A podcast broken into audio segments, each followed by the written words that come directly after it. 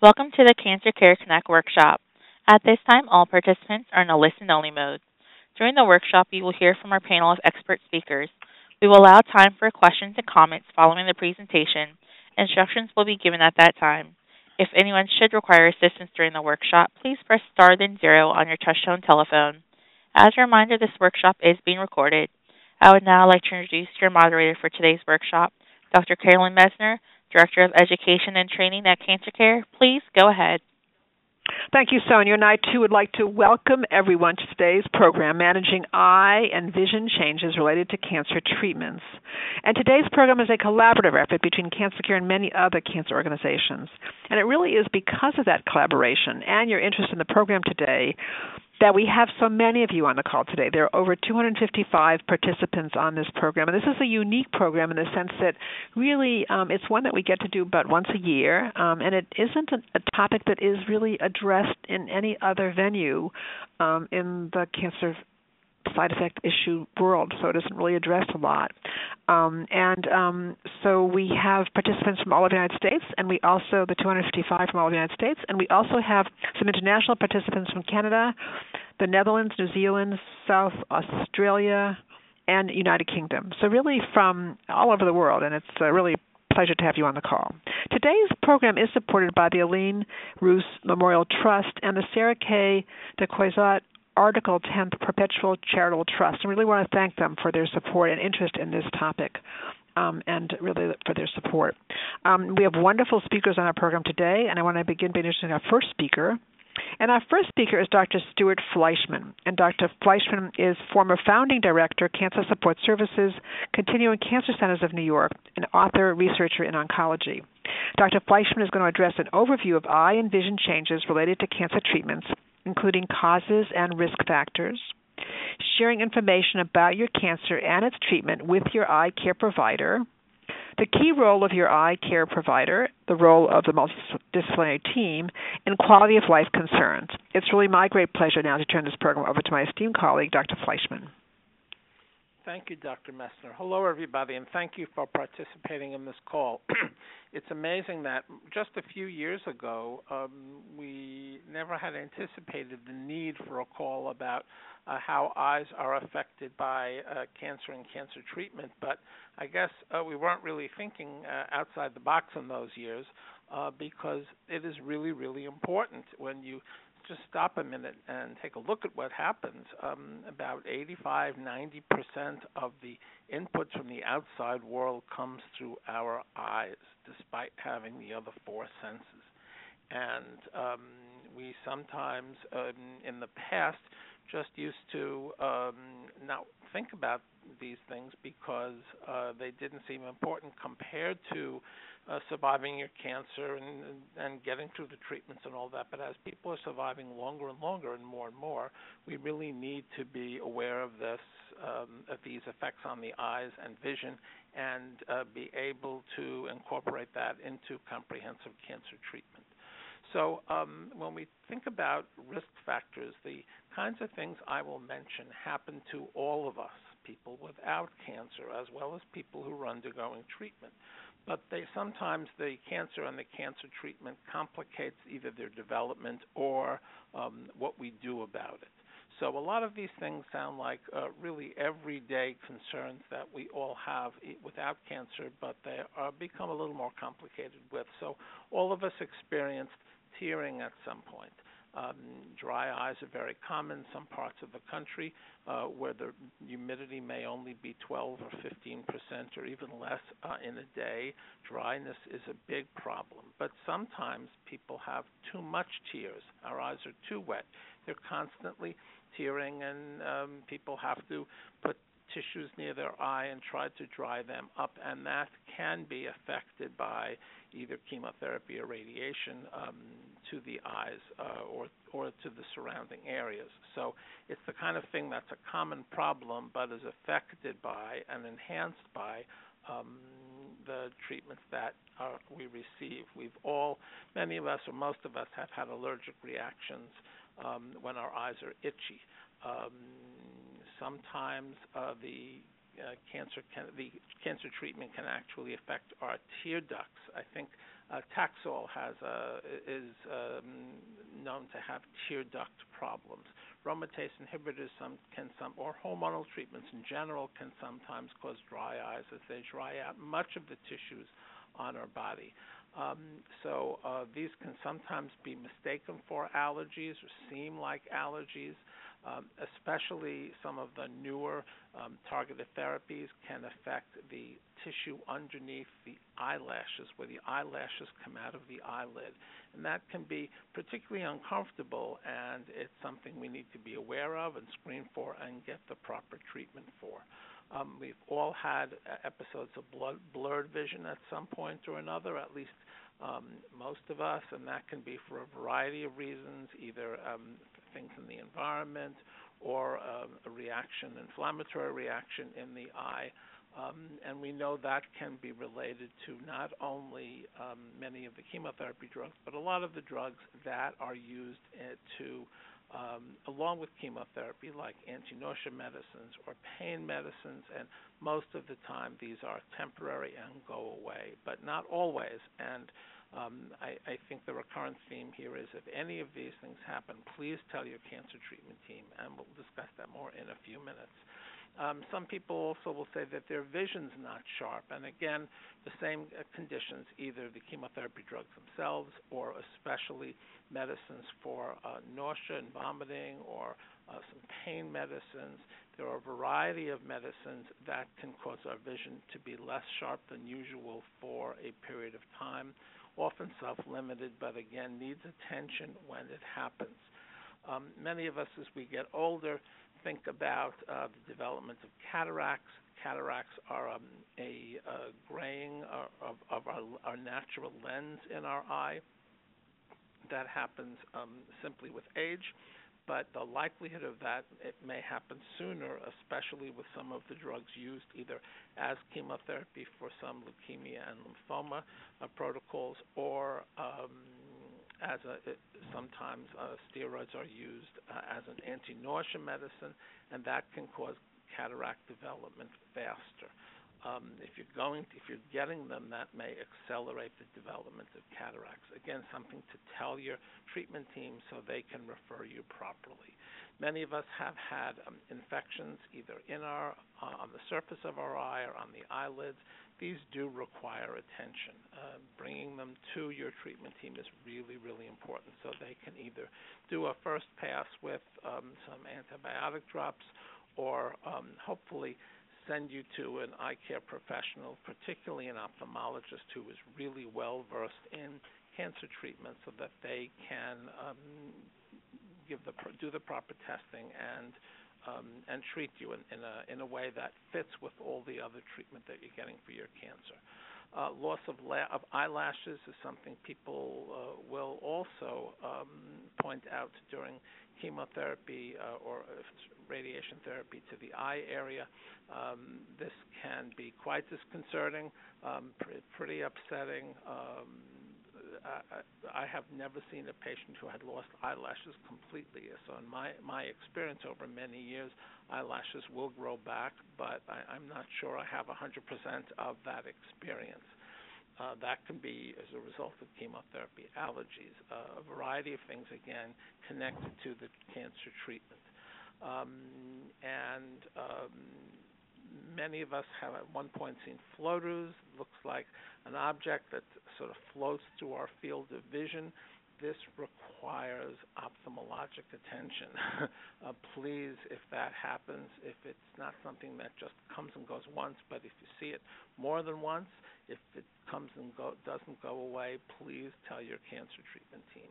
And sometimes the, the, the width or the height of our field of vision can change.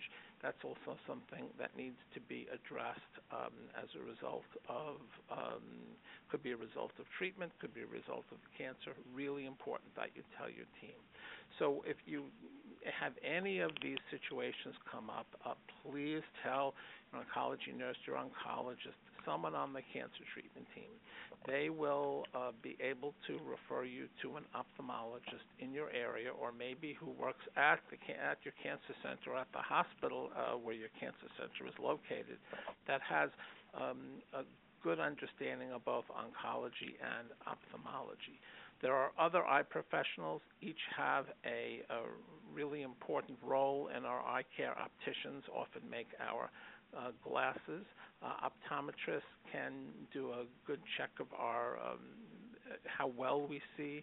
That in many states they can actually check for um, glaucoma, high pressure in the eye, check for uh, if we have cataracts using um, drops and machines that we've had when we have eye exams. But for uh, the bulk of these problems, your treatment team will likely send you to an ophthalmologist, a physician with um, knowledge of both oncology and ophthalmology. Uh, so please share this info. Don't keep it to yourself. Um, the multi-treat the multidisciplinary care of cancer is becoming ever more important, especially with the newest and latest treatments, which have a variety effect on all systems of the body. And um, having uh, a referral for a consultation, and someone who really understands the overlap here, is critical.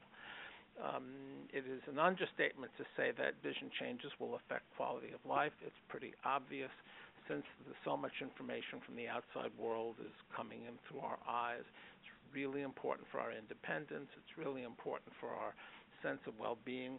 So please, these are not minor issues. Make sure that your treatment team is aware so that they can refer you properly. Uh, I've given a very brief and rather fast overview of uh, overlap in cancer treatment and eye changes, and I will turn this back to Dr. Messner. Oh, thank you so much, Dr. Fleischman. That was very comprehensive and um, excellent and really set the stage now for this whole program. So thank you. And our next speaker is Dr. Miguel Materin, and Dr. Materin is Professor of Ophthalmology, Professor of Radiation Oncology, Director of Ophthalmic Oncology, Duke University Eye Center. And Dr. Materin is going to address guidelines for eye examinations and checkups, ophthalmology assessment and care before and after treatment, recognizes changes in vision, field of vision, floaters, and flashing lights, what to do, discussion of common eye and vision changes, tips to manage dry eyes, watery eyes, itching eyes, blepharitis, loss of eyelashes, cataracts, and eye infections, and how eye products may help you cope with eye and vision changes. It's really my great pleasure to turn this program over to my esteemed colleague, Dr. Materin. Thank you so much. Um, first of all, I would like to echo everything uh, Dr. Uh, Fleischman has said. It's uh, very important to have um, a comprehensive, multidisciplinary team knowing what what the potential problems that can happen. Having said that, um, I would like to present this conversation from the very general situations to more particular situations. And why am I saying this? Well, let me let me use uh, this example that I many times we use um, with um, with my patients. Uh, whenever anyone has um, a headache, people don't jump into a CT scan or an MRI of the um, of the head. We start first with taking some pain medicine, checking the stress, etc., etc. Similar situation is in here. Um, so we do not know the, the, the real numbers for uh, the side effects from the current treatment um, that can affect the eye. However, we in general, uh, we know what to do once the problems are started. So um, the relationship with cancer in the eye, uh, it has uh, different approaches. Uh, number one, um, it's um, systemic cancer that can affect the eye. Um, the treatment for that cancer, mm, how can affect the eye, and um, finally, if there is um, a primary tumor from the eye, and that can put at risk at risk the, the patient's life. So every person, and talking in general now, every person should have an eye exam um, uh, at least uh, every year, every other year. A person who was just um, recently diagnosed with cancer um, and um, the number one um, goal is to address that cancer. Um, to all the patients who are who are listening to this uh, uh, this conversation, um, all the drugs that are being used uh, for um, for cancer treatment, they pass several tests, several phases, and so the labs and the doctors who are prescribing the treatment, uh, they know the potential side effects to the eye. Now, but here's the problem: we it's important to have a baseline of ophthalmic examination before saying that the person has a problem secondary to the cancer or its treatment. So if we see, for example, a 60, 65, 70 year old person with cataract, we cannot blame on the cancer or its treatment for the cataract because 80% of people um, older than 60, 65 have some um, some kind of cataract. So, mm, but the treatment can make that progress faster. Um, so it's important to have a baseline exam, mainly when we know the potential side effects from the treatment. Now, in many institutions, in many circumstances, um, the um, the oncologist uh, will tell the patient, well, go to and, and have an eye exam, and so we know where we're at. This is might be my first recommendation, and please look for an ophthalmologist who is aware of the um, cancer in the eye and the potential side effects of those medications that can affect the eye. And why I'm saying this? Well, once again, uh, the problems that the, the treatments or the cancers can cause to the eye uh, will be addressed based on uh, different uh, circumstances. Number one, um, the treatment is keeping the patient alive. So that's the number one goal. Yes, in combination in, com- in combination with um, the um, on- oncologist when there is uh, a risk for blindness or when there is a, serious side effect, and we're going to go through that later. Um, the the the medication can be temporarily stopped by the oncologist, not by the ophthalmologist, until the uh, a solution is found. The patient recovers the um, the um, vision, and then the um, the treatment can be resumed, and that happens most of the time. So. Um, um, different uh, different things that that can happen to the eye. Dr. Fleischman described them uh, perfectly. Uh, cataract today is not a major problem. Cataract, it's uh, cataract surgery. It's a it's a very safe um, uh, surgery that can uh, be solved. So if the medicine is keeping the patient alive and the patient can have a cataract surgery, that will not be a problem. There are different circumstances that, yes, they're m- much more serious. Um, let me give you an example. So with some of the new um, uh, drugs, um, patients can start with very weird symptoms, and the patient is referred correctly to the ophthalmologist by the oncologist, and the exam is completely normal. So what we tell the patients, being aware of the potential side effects of their of those medicines, is that yes, the eye can be normal today, the exam can be normal today, but there is a decreased vision very fast. So we we recommend all the patients with new treatments to have a very low threshold to go to the ophthalmology, even to the emergency room to be um, to have an, an eye exam by the ophthalmologist who is in the emergency room. Most of the time, there is someone there, and and uh, to to double check if there is any change um, on on the progression of the symptoms. Uh, floaters. Floaters is something very very common. Uh, patients do not need to have cancer, do not need to have a, a cancer treatment, um, and, and, and patients can have floaters. Actually, probably 100% of the population in the world will have floaters sometime in life. The difference is when those floaters start, how fast and how serious they are. Because if someone has a floater for two years, it's not as serious for as having um, potentially serious as having new floaters that started yesterday. So those patients, mainly if the patient has are nearsighted, they need to go and see the ophthalmology as soon as possible. Um, as uh, Dr. Fleischman mentioned, the eyelash is lost. Um, they can be recovered after chemotherapy, and but it's not the case when uh, patients have um, um, radiation therapy that involve, uh, involves the um, the brain uh, affecting the eyelashes. So um, I don't know if I still have time, but in, in to, to make uh, to make a summary, um, the number one problem is the cancer. The the baseline exam should be performed before any cancer treatment just to assess what the situation is in terms of the eye. And then the um, when the side effects or the symptoms start, that's when the um, the problem has to, have to be addressed by the ophthalmologist. Dry eye, dry eye is extremely common, and if someone will start with dry eye, um, most of the time it's not serious. Uh, any over-the-counter artificial tears uh, will solve the problem.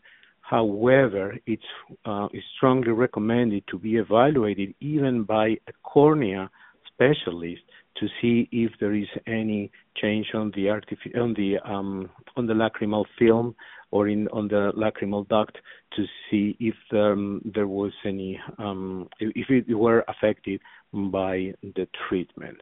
Um, so that's why I started the, the conversation by saying we go from general problems first and then we go into more particular problems later and most of the time most of the time um, it can be addressed unless it's serious like um, affectation of the optic nerve um, or or um, um, retinal detachment, uh, those those kind of things.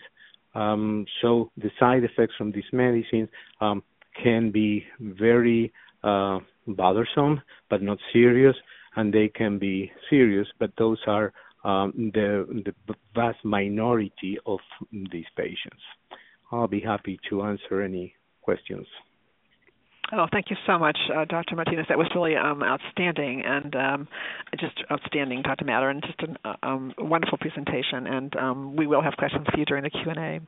Um, before we take questions, I'm just going to introduce Leanne um, Medina Martinez, who is an oncology social worker here at Cancer Care, and who will describe Cancer Care's free psychosocial services programs and the role of support groups. it's my pleasure now to turn this program over to my esteemed colleague, uh, Ms. Medina Martinez. Thank you so much, Dr. Messner. As Dr. Messner mentioned, I am an oncology social worker at Cancer Care. As an oncology social worker, I provide support services to individuals and their loved ones who are impacted by a cancer diagnosis. I also stay abreast of changing trends and new knowledge in the field in order to provide the best care possible to those who use our services. We've been talking today about ways to manage your care in relation to eye and vision changes, and I'd like to speak about the importance of creating a support network as part of that care and how Cancer Care can be a part of your network. Cancer Care is the leading national organization dedicated to providing free professional support services, including counseling, support groups, educational workshops, publications, and financial assistance to anyone affected by cancer. All our services are provided by oncology social workers and world leading cancer experts. At Cancer Care, our licensed oncology social workers are trained in how a cancer diagnosis can impact an individual and their loved ones and supports. A cancer diagnosis comes with many challenges, including financial demands, physical changes, social adjustments, and psychological impact and care. Our social workers are knowledgeable and can address the full scope of issues that cancer patients and their supports may face. Our short term cancer focused individual counseling and support groups are available to those diagnosed with cancer, as well as for loved ones or caregivers to address these concerns. They are offered in person in the New York City, New Jersey area and over the telephone and online nationally. Working one on one with an oncology social worker in individual counseling can offer a space that's just yours to express your concerns. It also provides a space to help navigate difficult decision making or communication with loved ones or your medical team, among other challenges that may arise. Your social worker can work with you to address your concerns in a way that is tailored to your individual needs. Joining a support group offers the opportunity to speak with others who may be experiencing similar issues and navigating similar challenges.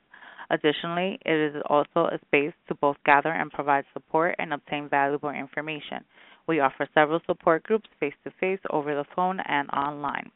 In addition to our short term cancer focused support services, we also provide additional services including educational workshops, reading material, as well as limited financial support. We currently have a program that offers limited financial support for those who have had vision changes due to their diagnosis and or treatment. This program is available to those living in the tri-state area, meaning New York, New Jersey, and Connecticut. If you're interested in learning more about our services, I encourage you to call Cancer Care's National Hope Line at 1-800 813 4673 to speak to one of our oncology social workers. There you can discuss what led you to cancer care and explore with one of our social workers the ways in which we can offer support. Our social workers can also provide resources to act, to access clinical trials, financial assistance, and potential supports local to you. We look forward to hearing from you. Thank you for your attention and the opportunity to be a part of this program today. I will now turn our program back to Dr. Messner. Oh, thank you so much, uh, Ms. Medina Martinez. That was excellent. And we now have time for questions. Um, and I'm going to ask Sonia to explain to, to bring all our speakers on board and to explain um, um, to our participants how to ask questions. Thank you.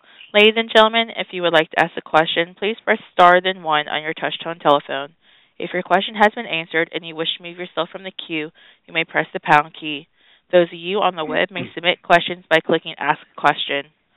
Our first question comes from Stephanie K. Your line is now open. Thank you so much, Carolyn. This is excellent seminar, which I've been waiting for all year. Thank you.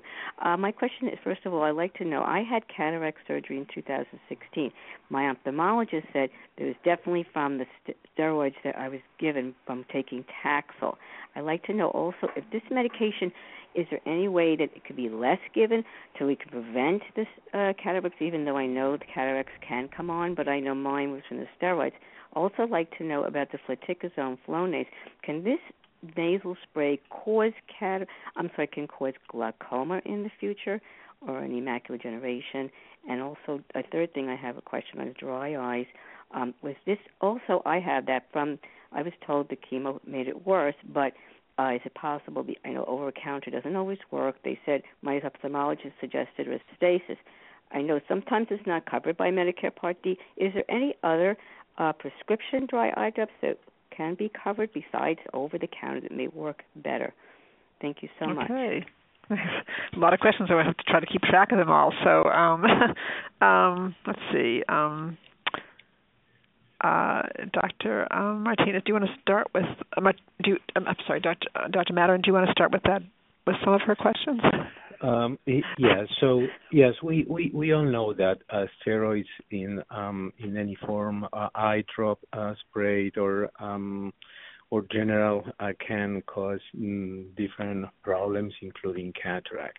Um, I I think that um, we we're not looking to uh, prevent, in general, any cataract formation um, any patient. So we know that's going to happen. We know the solution is, and I don't think any uh, ophthalmologist or any oncologist will um, um, reduce any cancer medicine that is necessary because of the uh, risk for cataract formation regarding the artificial tears over the counter, uh, you just described the different steps that we take for uh, for the treatment of, of dry eye.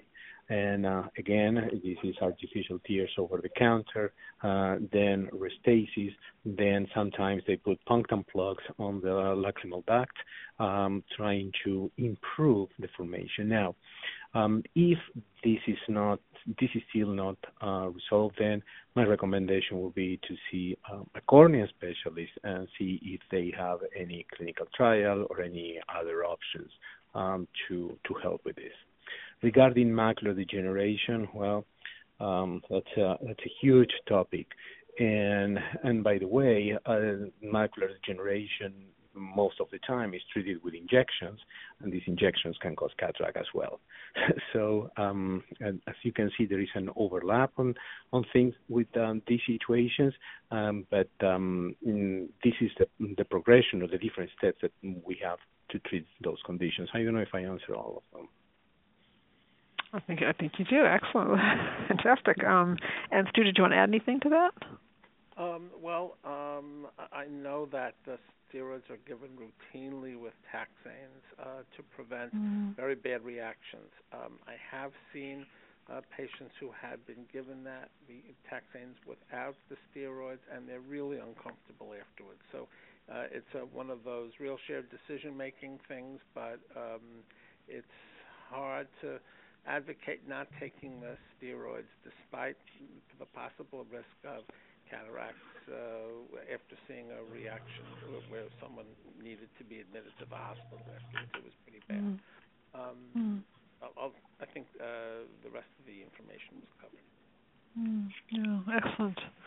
Well, excellent questions. Well, that's and I think we have an online question. So let's see if this is. Um, so this is a question um, for Dr. Um.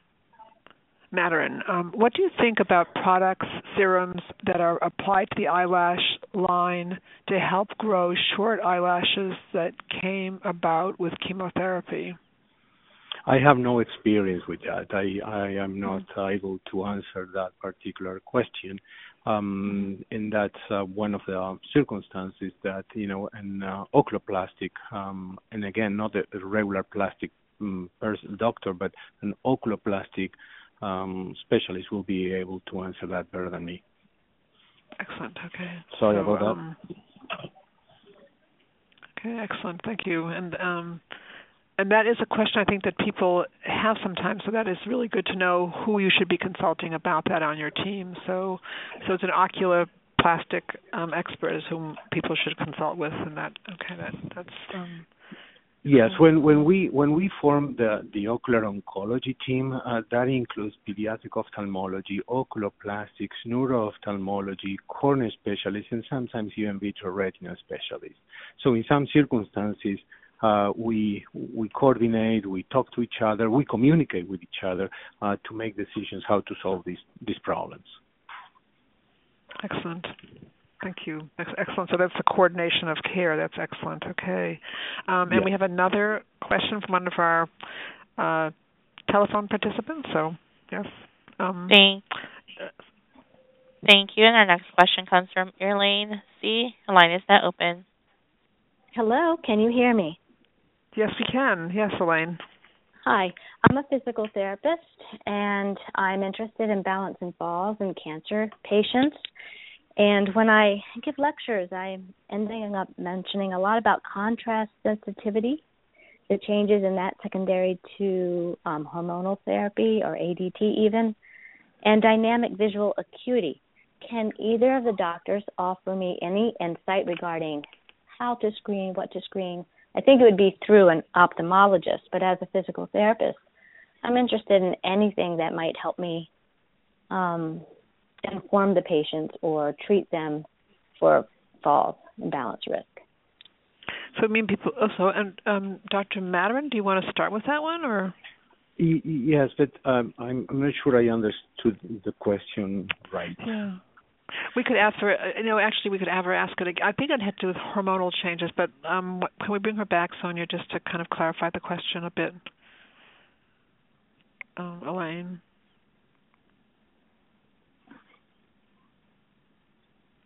Um, the drugs that oh, hi. the breast so Elaine, and the question. So Elaine, actually, the question was uh, it's breast cancer patients, but is it you're talking about hormonal imbalance? Is that what you're talking about, or the hormonal therapies that are provided? Um, I see. It, oh, uh, hormonal therapies. Okay. I, I understand that um, they can affect contrast sensitivity, which is, uh, but I have no I I have no background in this. How severe it can be, or uh, who to send a patient to. There's two or three questions. Any any insight would be appreciated. So um, I, I think um, I understand now.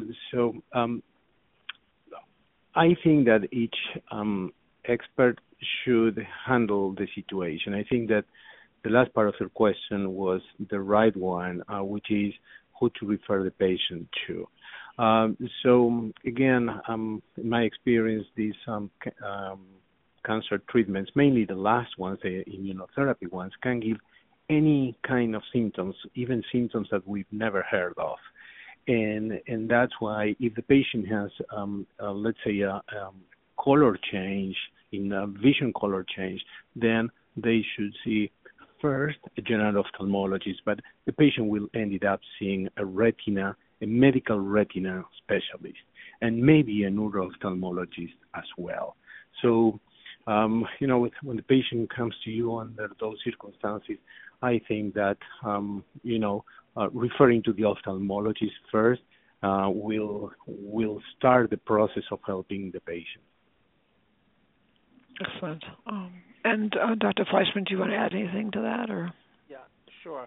Um, since so much of visual changes are subjective, somebody uh, looking at the individual who's describing this generally can't tell. It, sometimes if people's uh, uh, gaze changes, if the eyes deviate from one area to another, it's it's pretty obvious. But otherwise, so much of this is subjective so, in the real multidisciplinary spirit, making sure that things work most efficiently, what I would suggest is making the, these this problem um, make the patient aware that they need to to bring this back to their main oncologist of the moment. If it's a patient that gets only surgery, they should start with the surgical oncologist. If it's a patient who's in the middle of chemotherapy, it should go back to the medical oncologist. If it's a patient who is getting radiation therapy or within the first few weeks of finishing radiation therapy, it should go back to the radiation oncologist.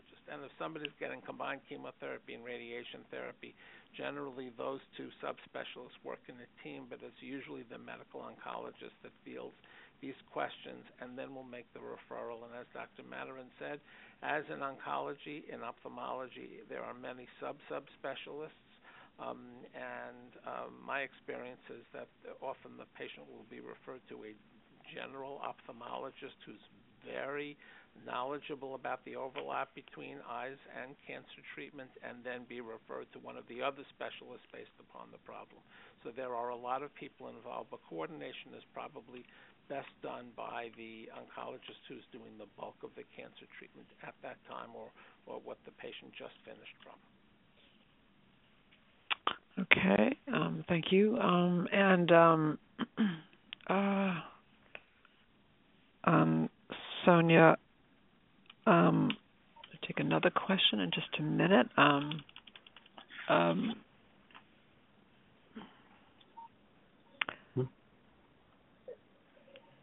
Just one second. Um,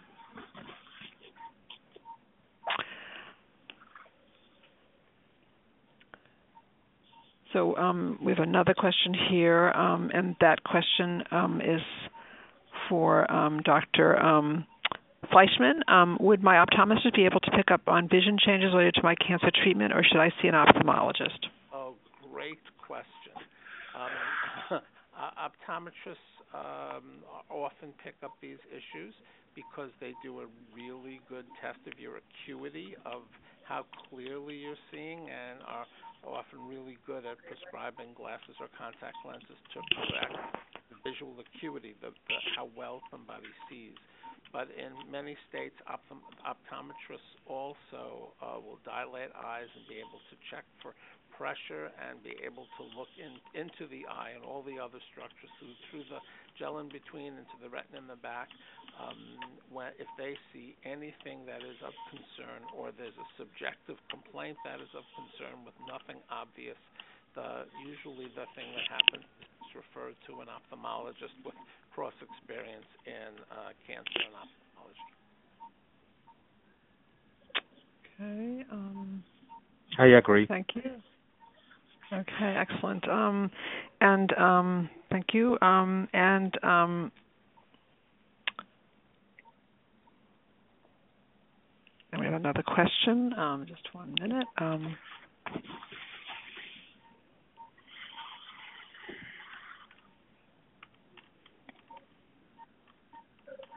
And the next question for Dr. Fleischman is um, um, my doctor mentioned how chemotherapy can suppress my immune system and more susceptible to infection. Is there anything I can do to reduce the risk of getting eye infections? Oh, that's also a very good question. Um, many people are, are very knowledgeable about this because as some medications are advertised uh, on television, uh, although not a lot of the side effects are given, often a quite of a low a low voice will rattle off a bunch of side effects, and often that is subject to infection. Um, obviously, it's it's back to the general rules of good hygiene during chemotherapy or radiation therapy. And, and again, this may seem kind of trite, but it is really important. Um, hand washing, um, keeping your hands free of cracks is important because our hands, for um, reasons that uh, we don't quite understand, make their way to our faces many times in the day. We're struggling with this issue, even in, in the media today, with the uh, with the talk about uh, coronavirus. Uh, but keeping your hands clean often means that there's less infection uh, spread to your nose and your lips and your mouth and your eyes and your ears. Um, anything more specific than that would really be up to a good discussion with the oncologist who, you who, who is the main oncologist treating you at the moment.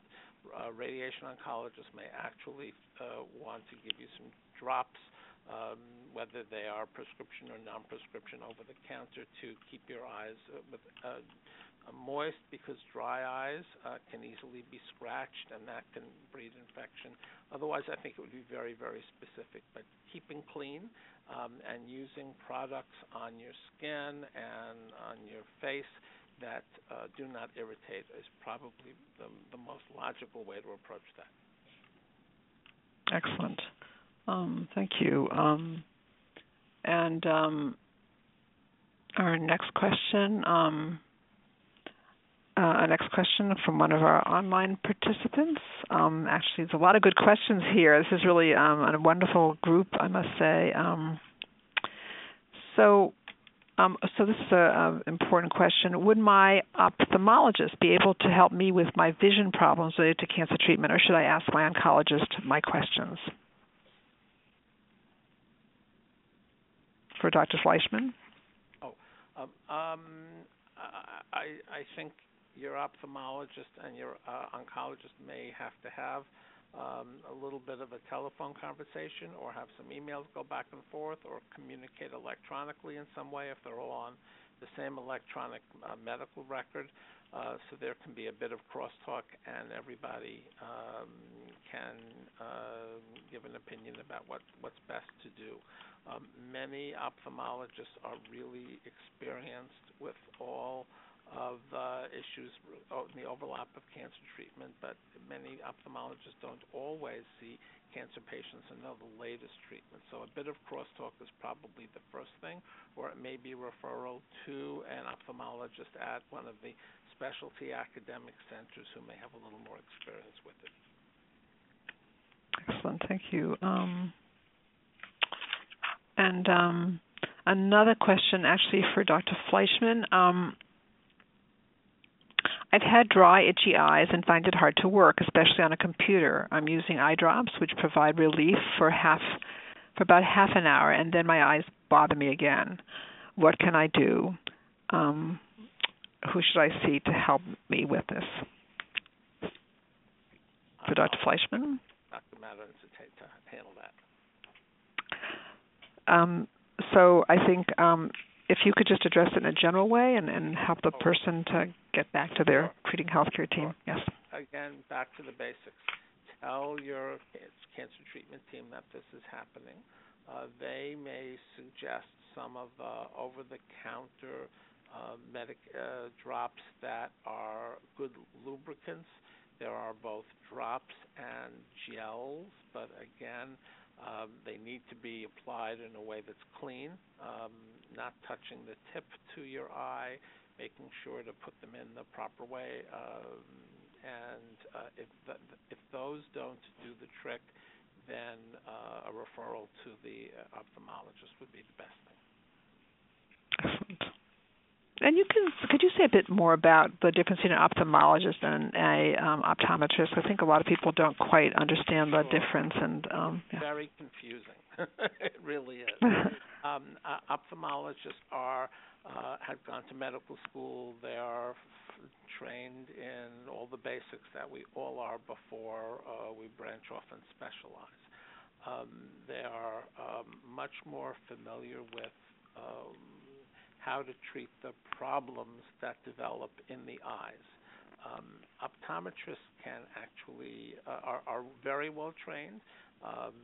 There are they are licensed. There are rigorous tests, um, but for the most part, up until very recently, had been limited to checking a vision to see how accurate it is, our visual acuity, um, and prescribing glasses and contact lenses um, and, and vision correction, like low vision or lazy ex- exercises for what we call lazy eyes, when the eyes don't track the same in, in, in all directions, and doing uh, strengthening exercises. There's a, a, a wealth of information and expertise that's needed uh, in the uh, the fitting of glasses, contact lenses, and low vision training and um, and vision training in general.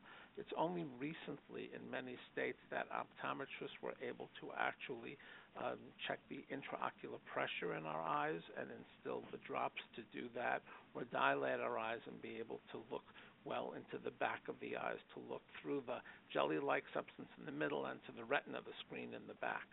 Um, the uh, because this is somewhat of a new thing, not all optometrists are as comfortable in some of the newer techniques um, as uh, perhaps newer graduates or in states where this has been uh, they've been granted these privileges for a long time. So when it's getting glasses, contact lenses, low vision training, things like that, um, I, I, I sometimes think that the optom- optometrists are much more sophisticated than our ophthalmologists are. Well, ophthalmologists are good to diagnose problems of the eye, to suggest treatments. They do surgeries, um, and um, they have um, more training in the crossover medical knowledge between general medical needs, aging, and cancer treatment, and the problems that arise from cancer treatment and the cancer itself.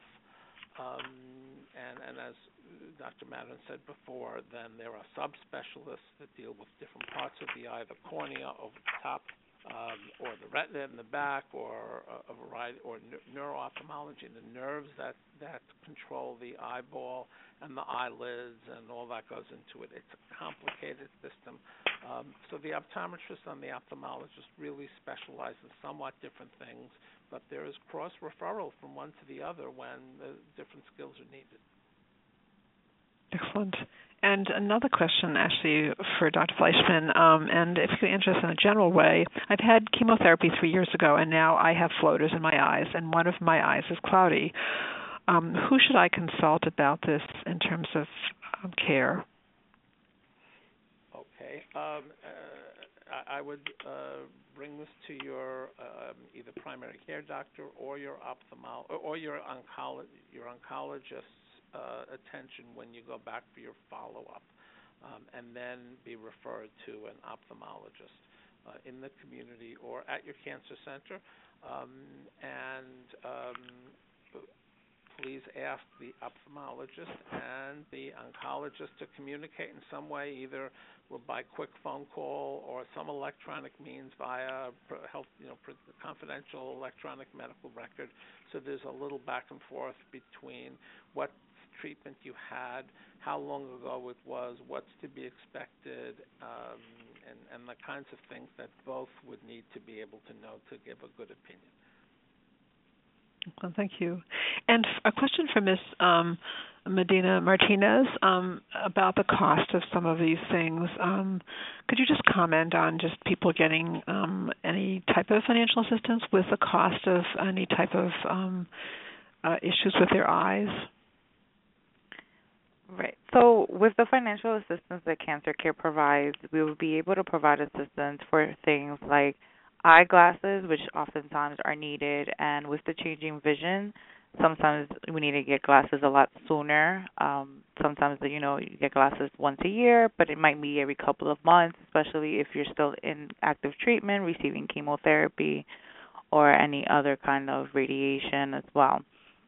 So uh, we provide assistance with that as well as with treatment expenses, uh, co-payments, transportation because it is an added visit sometimes to see the ophthalmologist um, to get you know information to even pay for the treatment. Um, sometimes insurance does not cover.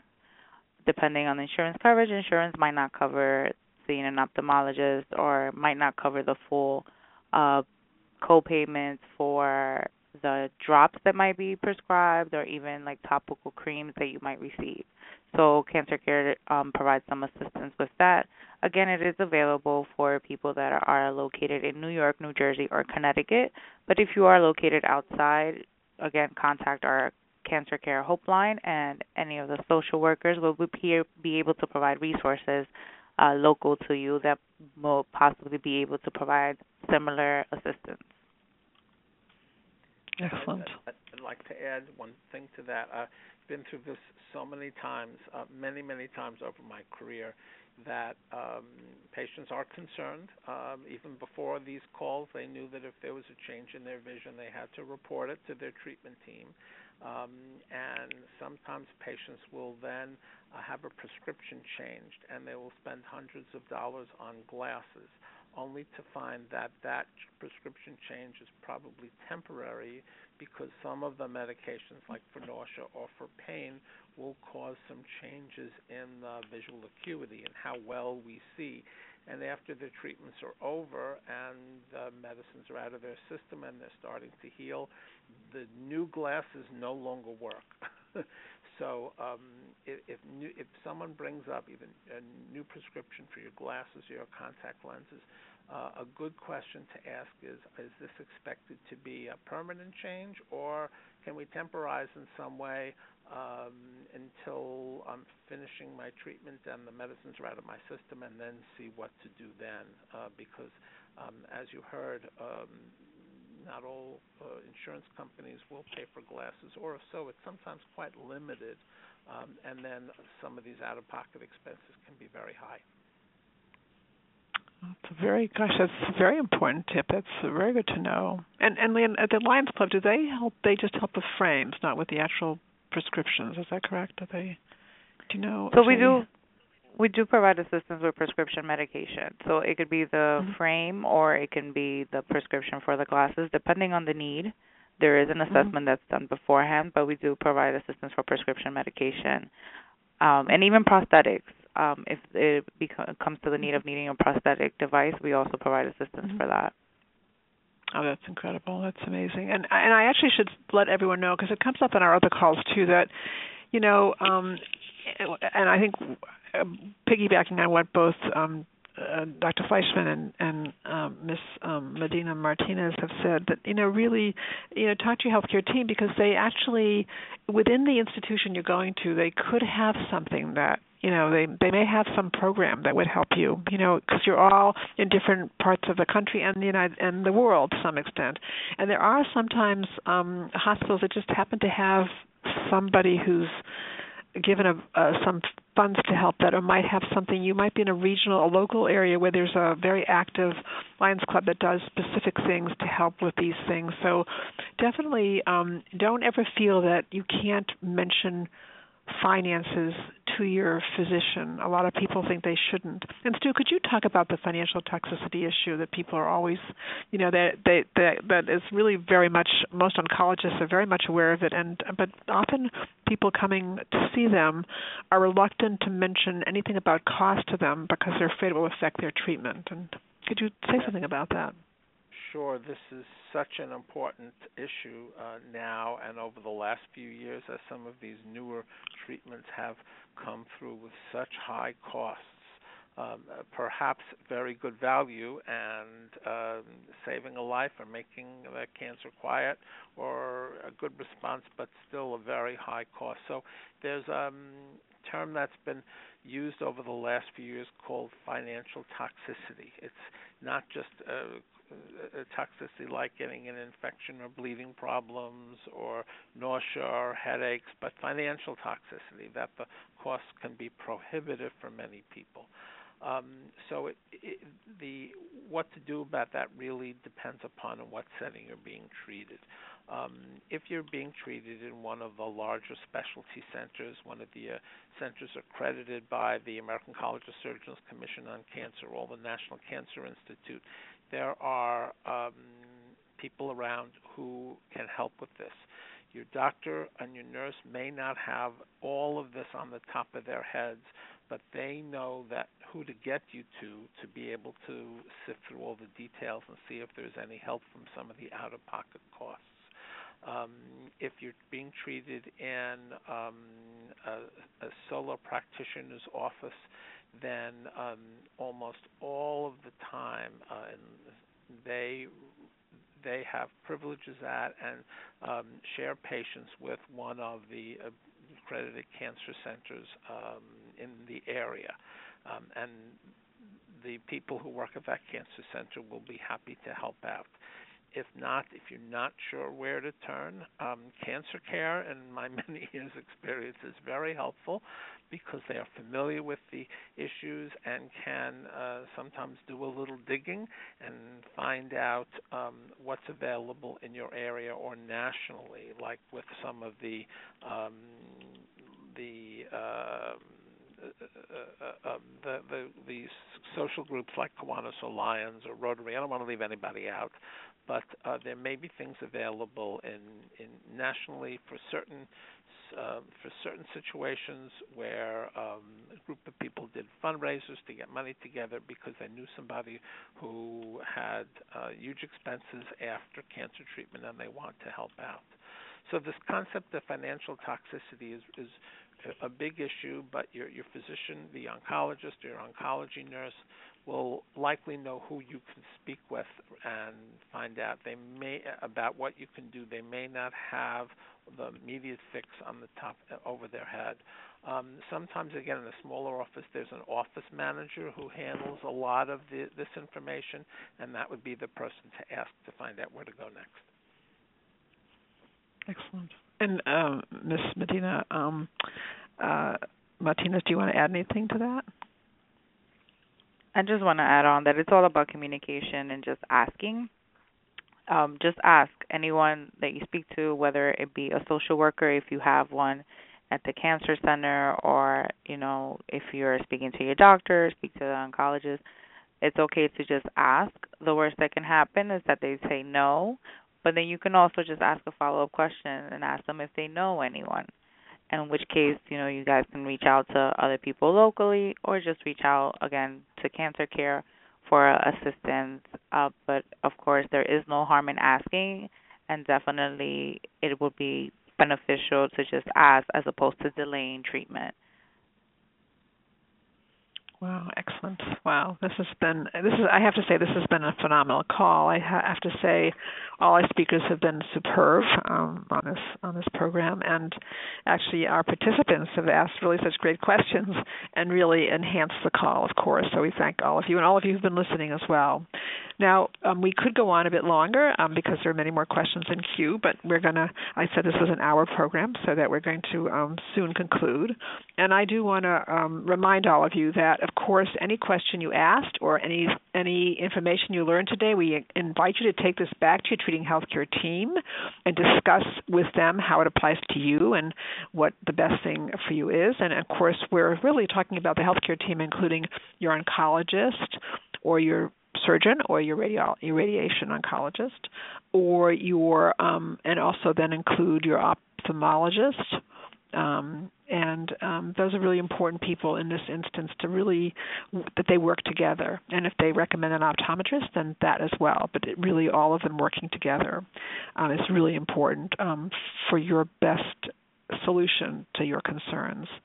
Um, also, I should tell you that this program today is um, will be on telephone replay and also will be available as a podcast on our website and it will probably go up. Usually, I'd say give it about a day or a day and a half, and it's up um, and you'll be able to listen to it. It's 24 hours a day, 365 days a year for the for the next year. So actually, um, you can listen to it, and um, so you may want to share it with other people. Um, some people have shared it with their healthcare team to listen to um, because there isn't a lot out there on this particular topic. Um, so it's really important. Um, but we also know that many of you like to go to credible sites for getting additional information, um, and we do want you to go to credible sites. So on the um, on the on the website and also on the brochure that many of you may have received, there are a number of collaborating organizations listed, and those are wonderful resources to ask your questions of. They're actually um, they have information for you. Um, I should say the National Cancer Institute has both a an 800 number, which you'll be getting um, that information from us. You'll get an evaluation, but the evaluation also includes all the resources that you can contact. They have an 800 number. They also have a website a www.cancercare. Um, I'm sorry, www.cancer.org, and their website is wonderful because it actually um, they have a live chat feature, and you can actually pose your question and get it answered. So it's really nice for people all over the country and internationally as well. Um, also, um, there again, there are many resources out there for you to actually, um, in addition to your healthcare team, so that when you go to your healthcare team, you can maybe feel more knowledgeable in asking your question or more supported that your question really is a valid and important one to ask, which it is. You can be sure of that. Any question you have is important. Um, that's really very important. Um, and so we do have a number of programs coming up. You'll be getting information about them. And most importantly, as we conclude today, I would not want any one of you to feel you're alone in coping with uh, with cancer, with um, with cancer that um, has numerous side effects. Today's program really focused on managing eye and vision changes related to cancer treatments, but many other issues as well. Um, and so um, we don't want you to feel alone. We want you to know that you're now part of a community of support, and we're all here to help you, both Cancer Care and all the different organizations that are listed um, in your materials um, that um, can be of help to you. So I want to thank you for your participation today, and I want to wish you all a very fine day. Thank you. Ladies and gentlemen, thank you for your participation. This concludes the workshop, and you may now disconnect. Everyone, have a great day.